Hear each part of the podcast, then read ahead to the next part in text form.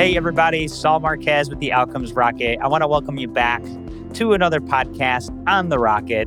Today, I have the privilege of, of actually having Earl Hutz back on the podcast today. Earl, welcome back. It's so great to be back with you. Thanks you. for having me again, Saul. of Pleasure course. to be back again. Oh man, it's so great to, to see you. Three and a half years, lots of updates. Folks, let me give you a quick intro on Earl before we kick things off. He is the chief operating officer at ThoroughCare. He's an accomplished operations and services leader in the healthcare IT industry, specializing in enterprise software development, consulting, and deployment with significant experience leading professional and service uh, technical operations teams.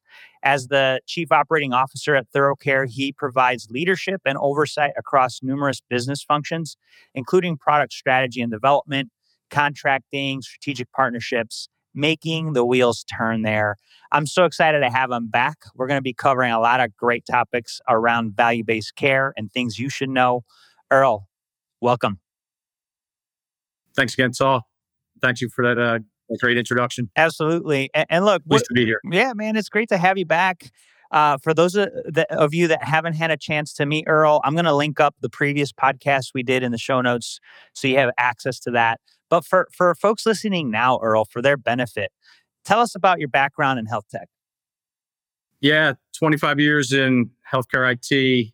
Uh, I started as a programmer back in the, and I'll date myself here, back in the late 90s. So I'll let everyone do the math and try to project my age. But uh, I started as a programmer and I, I worked for a, a really great company uh, named Medecision out of the Philadelphia, Pennsylvania area.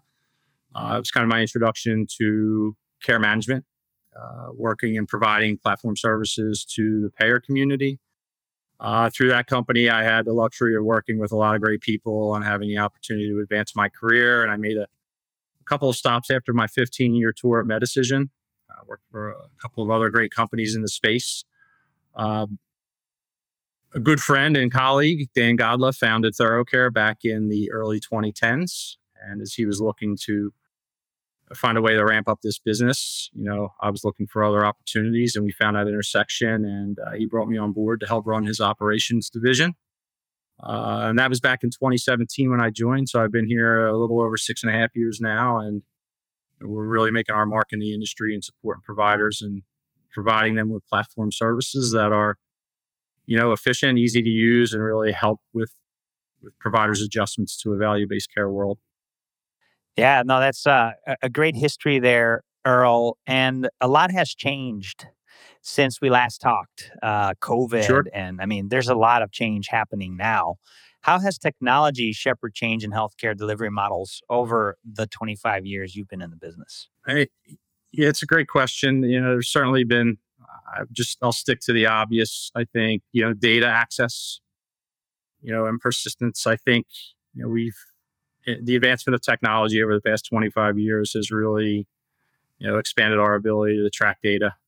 It's as simple as that. The more data we have at our disposal, the better we can identify you know the real challenges within our patient populations and figure out who's the, the riskiest of the risky, so to speak um, and be able to leverage that data to drive improvements in outcomes. Um, certainly, advancements in the patient engagement side through telehealth, through remote patient monitoring. You know, these are things and services that we just simply didn't have even 10 years ago to the to the levels that we have them today. I don't know that we had them as much as we, you know, even three years ago when we first met Saul. So, Yeah. you know, a lot of advancement, and you see them a, a shift in a lot of ways in the model and moving toward one that is less on premises and and more about engaging people in their homes. So you know, the health at home concept is really certainly starting to gain a lot of momentum, um, and that's definitely supported through technological advancements, particularly in the area of tele- telehealth. Uh, patient education access has expanded through technology, right? So there's a lot of great platform vendors that are helping educate our patients, and certainly that wouldn't be as you know, as opportunistic as it is without the advancements in tech. And you know, lastly, cloud technologies make it a lot easier for a lot of providers to be able to procure systems. You know, um, there's a lot of movement and requirements in the EHR, you know, with EHR mandates and requirements, so to speak. Uh, there were less opportunities yesterday than there are today for a lot of providers to find low cost solutions that provide a lot of value. Um, and they can be done through the cloud. So you don't have that you know, internal infrastructure cost that was a significant footprint and burden in the past. Yeah, these are all significant changes. And with that is a wave, at least an attempted wave of fee for value versus fee for volume. What what driving factors do you think uh, you know has led to the industry to recognize that that's needed? Yeah, it's as simple as you know we're spending a lot of money on our patients and they're still relatively unwell, right? Just to throw some statistics out, I think the healthcare spend in 2021 was 18% of GDP. It was about 4.3 trillion dollars. You know, we have uh, an aging population, so there's 65 million Americans enrolled in Medicare today. You know, that's a combination of the elderly and people who have physical disabilities. Probably about 93% of that number, that, that population number, is attributed to the elderly. Obviously, you know, it's harder to manage your, your health conditions as you get older. So obviously, it's going to increase the spend. But people are relatively unwell and they're frustrated about it, right? So we have to get more value out of our care that we're providing and try to tamp down the overutilization of services that really aren't driving improvements in the health community. Yeah. Yeah. And, and so, you know, value based care could have varied interpretations. Let's let's sort of before we continue the conversation on that, Earl, let's why don't we center ourselves on how you would define it in your own words? Okay, so I'll try to keep it as as generic as possible. Uh, I, I, won't get too textbookish with the definition of, of value based care. For me, it's about you know better utilizing our spend to get more value out of it. Right. So as I just mentioned, we're spending a lot of money. People are still experiencing you know a lack in in health improvement and outcome improvement and quality of life. I'd like to focus a lot on prevention, being proactive versus reactive or preventative in a sense. So in, in, the software development community, we always, we would seem to refer from time to time when we'd have a bug in our software and we would have a lot of people react to the defects in our software and they would be applauded for their great efforts in reacting to fixing a problem and resolving an issue and getting things back up to speed, right? there seems to be a lot of flash in that. And it's there's not a lot of flash in prevention, right? And it's certainly akin to fire prevention versus firefighting, right? We fight the fire. Everybody applauds the firefighting. The pre- preventing the fires are boring, right? Yeah. so to speak. So, you know, to be proactive, to be preventative, um, to try to find ourselves in a position where we understand that people aren't very well, and that may be due to a number of, of reasons, certainly, but there's a way that you can kind of maintain some of those challenges more appropriately with our patient population and just find ways to improve on their quality of life rather than having to react to an acute or critical care situation that you know, will ultimately or hopefully resolve. But it doesn't mean you're doing anything to prevent that situation from occurring again and again. Love it. We have to find better ways. Yeah, that's clear. That's clear, right? And, and and and thank you for doing that. I just wanted to level set because when we talk about value based care, there's a lot of assumptions. Kind of like when you talk about remote patient monitoring, that also is a very loaded term. Certainly. so so definitely wanted to anchor us there, um, because the next question is, you know, organizations struggle with this. So how do they best transition to value based care? And what are your recommendations? Yeah. So, so let's talk about fee for service for a quick second. Sure. So I think people conflate fee for service with, you know, point of care delivery, right? So a fee for service where you end up at your doctor's office, you don't feel well, they run a multitude of tests on you, they may send you to the specialist, so on and so forth. Um, I think too many people don't realize that there are a lot of value based care opportunities under a fee for service umbrella. So I think at, there are there are a lot of organizations out there that assume, well, if I'm going to move into a value-based care contracting model, that it's attributed based, right? We will pay you based on your riskiest patients. We'll give you a set fee for that patient, and then you have to manage within your means to ensure that you're not overspending on that patient, right? And there's a lot of people that are challenged by such a sharp transition from a more traditional, we get paid for the services that we render, right? Versus you know, just being paid at a fixed price point per patient. They don't have an easy time making that transition because they don't have the operational wherewithal to really support that type of transition so easily because they're just again used to working in an old model. Mm-hmm. There are numerous fee for service programs out there that support a value based care model. The chronic care management program, talk about remote patient monitoring programs. There are numerous you know, wellness mm, preventative programs, starting with your annual wellness visits. You can support care transitions through fee for service. You can support behavioral health through through fee for service. There's a lot out there to be had under a more traditional fee for service structure that you're getting paid for the service that you're rendering. While at the same time, you can start to evaluate yourself or against your peers as to how well your patients are moving the needle and demonstrating improved health outcomes, right? So as you're so there's an opportunity to to support a transition to a more, you know, risk sharing based payment model that supports more, you know, of an attributed payment per patient model than than fee for service did, and then get yourself more familiar with value based care concepts and operations under fee for service before you make that transition. I think people feel like they're falling off a pretty steep cliff if they have to move into the value based care world, and it really doesn't have to operate that way. That's great, Earl. And and and and it sounds like there's a lot of hidden gems in fee for service to really start exercising those those value based care muscles till you get it to a certain capacity and and you know specialty to actually do something about it that's bigger in scale. Um, uh, you know, there's there's the patient side, there's the physician side, there's the insurance side, right? And all these things are are sure. things that we have to think about. What are the cr- critical elements that that need to be achieved for successful value-based care delivery? So I'll start just talking generally about primary care. I don't know if you're aware of this. There's 75 million Americans that don't have a primary care physician today. So I guess that's out of 300, 350 million people in our country. That's a pretty significant number. And it's really hard to identify opportunities within that population if they're not part of a primary care program or working consistently with a specialist that almost operates as that patient's primary mm-hmm. care uh, physician. So there's some of them, some of that happening where a patient may not have a primary care physician defined, that they are working through a specialist that may lessen that 75 million number, so to speak, by a very small amount.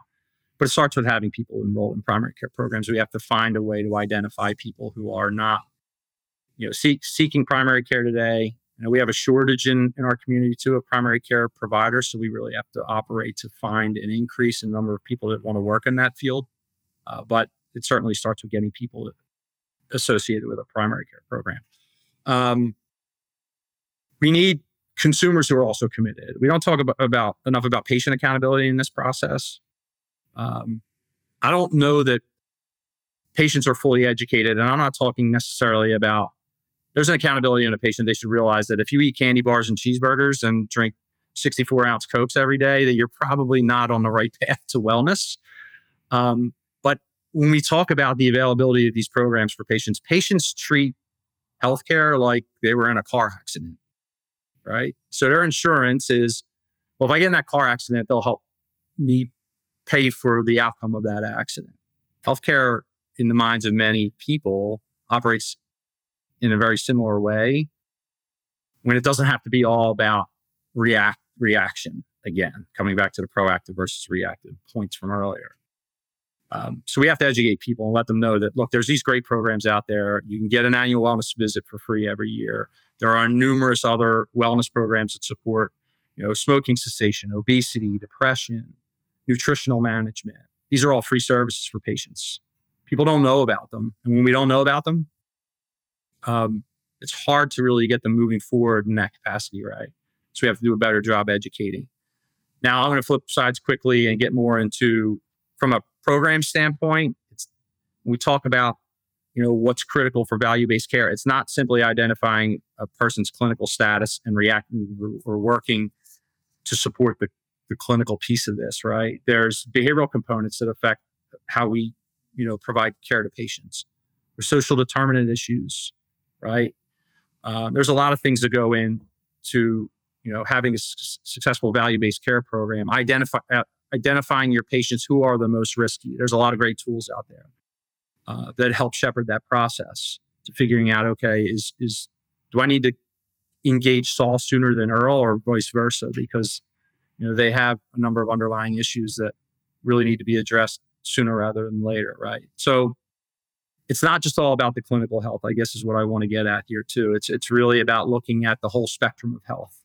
Whole person person patient centered care that expands out to uh, figuring out all the issues that encompass a patient and really helping drive to the right interventions that can move them down the path to better care. And then it's you know it's all about providing that care too right? It's all about engaging your patients working with good technologies that don't bog down the clinicians and get them frustrated in a bad and kind of getting them in a bad way in advance of that engagement. So, um, I, I spit a lot out. Yeah, know, no, it's great. Yeah, and and and, and, a lot of critical elements. And you know, the one thing that I did want to ask you, Earl, um, I appreciate the the the conversation here. Is you know, I didn't know that 75 million Americans don't have primary care. That's shocking. Uh, I knew the number was high, but I didn't know it was 75 million. Um, and and um, you know the the challenge, and I'm sure a lot of people are asking this question is: so to get these folks care, you got to pay for it somehow. How do you pay for it? Or does do, does the health system eventually end up paying for it in the emergency room, and society pay for it? Well, well, they are today, and that's a high the the significant number amount and the number that we're spending on healthcare is certainly directly correlated to that. We're not if we're spending $4.3 trillion a year on healthcare, how much of that is due to the fact that we're just not engaging our, our, our, our patients sooner? We're not education our education, I'm sorry, educating our patients on the things that they really need to be educated on. Again, beyond just here's how you manage your diabetes. Yeah. Um, there's there's a lot that goes in into the payment, and certainly at the end of the day, especially in the Medicare space, it's going to boil down to the government being the payer for that. Yep. It's going to translate ultimately in the coming out of our tax dollars, Saul. So yeah, look, um, that's fair. And, and that's and the look, easiest way to. yeah, but but and the other side of that is on the on the commercial side, we're just going to keep increasing premiums. Yeah. Right. I mean, if you go out to the marketplace today and you look at healthcare premiums for a family of four that isn't covered through maybe a work supplemented plan and they're just out on their own, I mean, for a basic plan that provides, you know, it's most mostly one um, that that follows a, a critical care model. Even the ones that are just, you know, you're getting some basic wellness care and you're getting, you know, limited specialty care. But if you end up in a hospital, we'll cover that. The premiums for a family of four, even at that capacity, are outrageous. Yeah. So somebody's going to pay for it at the end of the day for the people that aren't managed most effectively. That's fair. Look, I ask it because I know people are, are are asking it, right? And so sure. I got you guys covered. You're thinking about it. We're asking it. We're having a great conversation here with Earl from ThoroughCare. We're being thorough with this care. And uh, and so look, the, the next step here is is care coordination, right? So so like talk to us about that, Earl. Uh, how does care coordination play a role in addressing these critical elements? yeah, generally speaking, it care coordination on the whole just involves you know organizing the activities associated with a patient's care amongst a number of the constituents within that patient's care team, whether it be specialists, whether it be your primary care. Your primary care is usually your hub for that, where your caregivers or your care team is associated with you, friends and family. Um, for the most part, none of that can be efficiently managed without great technology, right? without technology that can uh, find a way to identify or support personalized health experiences that integrate with third party systems or support interoperability through partnerships with third party systems and providing the ability to identify the right actions at any moment uh, in the person's care journey, right? So you try to think about the management of all these moving parts amongst a number of different stakeholders in a care team. And it becomes a pretty complex process. But at the end of the day, too, as, as I mentioned previously, it comes down to the care provided. So you coordinate, you know, all the care that you'd like to. If you're not providing the right care, right, then what are you co- you're, you're, you could be coordinating the wrong care, mm-hmm. right? So it's that's why we're really working hard as a company to really promote the identification of a lot of challenges that don't simply come to the surface in the form of a of a CPT code or a, or a healthcare claim, right? We're really helping our clinicians, you know, unwind a lot of the challenges. Like for instance, social determinants is a, is a hot topic today, Saul, right? We know people need food, water, shelter, need have food, water, shelter, transportation needs. Are we really are we really diving in deep enough to figure out why they need those things? Mm-hmm. There, there's I, I, read a great article. Uh, there's a a publication from a, a doctor. His name is Jeffrey Brenner, and he got really deep into how he implemented a number of care coordination models over time, and there was really no correlation between you know the things that the people the services that the people needed especially, especially on the social and behavioral side and why they needed to begin with. And come, you come to find out most of these people had a, an early life issue child abuse sexual abuse. Are we really going that far back and, and, tracking and trying to identify these types of issues that patients are experiencing? I'm not sure that a lot of organizations are and we really need to because we need to get to the underlying whys in terms of you know why these people need the level of care that they do and then moving forward with the right care planning and the right care coordination to really effectively move the needle. Yeah, thank you, Earl.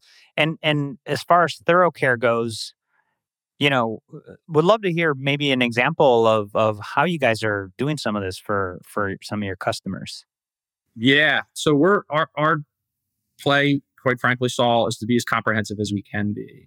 So we're very strongly rooted in our ability to you know assess our patients. We have strong clinical content that we that our clients can leverage to help them figure out you know, all the challenges that a patient may be experiencing. We can automate the development of a care plan.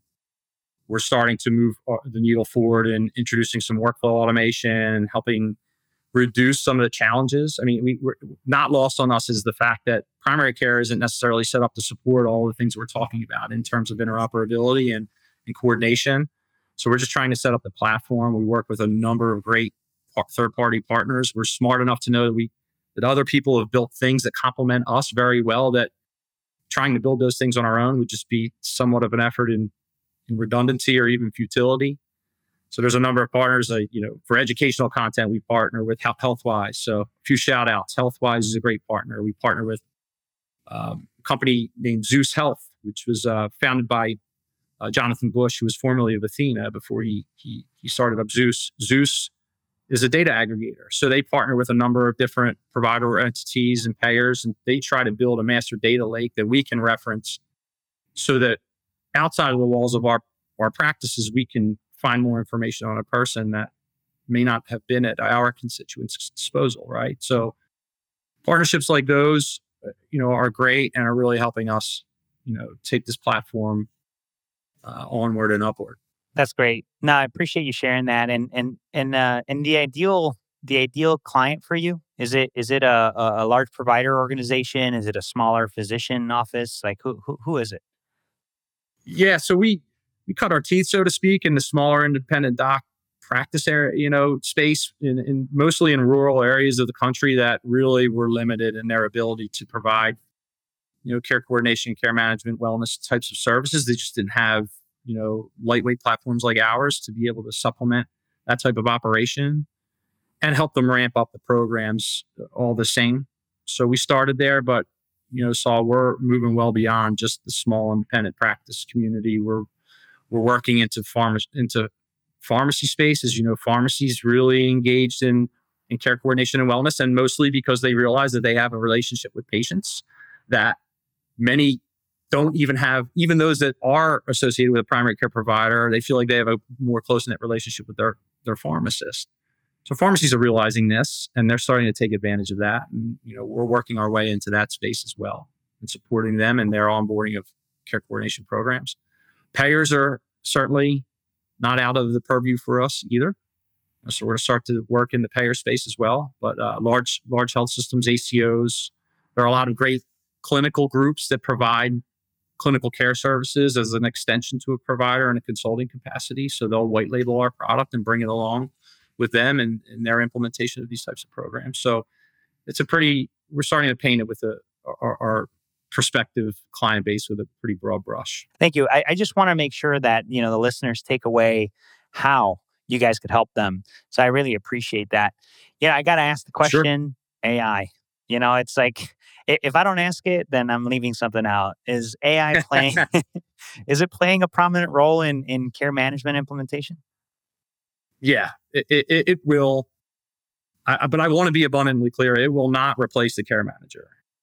So we have to introduce opportunities, right? So there's, you know, to to enhance the relationships between, you know, between care managers and their patients because patients are just never going to trust a computer and uh, uh, uh, they'll realize very quickly if they're not engaged if they're engaging with a bot and they're not engaging with an actual human especially as we get older as a population and we're more you know aligned with how technology works right so people can see through some of those types of things, but we need to be able to, you know, provide better types of services that enhance engagement, right? So we're starting to take on more. I mentioned workflow automation, maybe leverage some AI concepts to look at all, you know, all the data that we're aggregating in our platform and defining personas around certain, you know, in certain, you know, segments of the patient population, find out, you know, try to build a cohort around types of challenges that the patient group may be suffering through,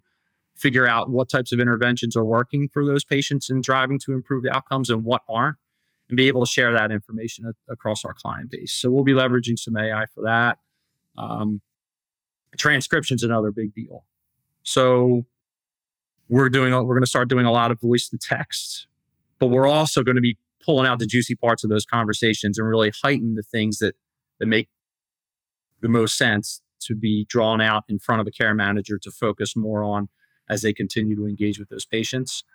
Um, we're actually partnering with a couple. We're, we're, about to partner with another group. I'll, I'll, keep their name out of it for now until we have the contract in place. But uh, they have the ability within 30 seconds of a conversation between a patient and a caregiver, a care manager, to identify if that patient's dealing with issues like depression or anxiety and just not telling you about it. You can tell based on you know, I guess like voice tone of voice or, or, something. Right? There's biometrics that they're able to figure out very quickly, and it can pop up in, on your screen that hey, this person isn't diagnosed as depressed. They may very well be, and we need to get in front of that here. So there's a lot of cool components in AI, but it won't be a replacement for people.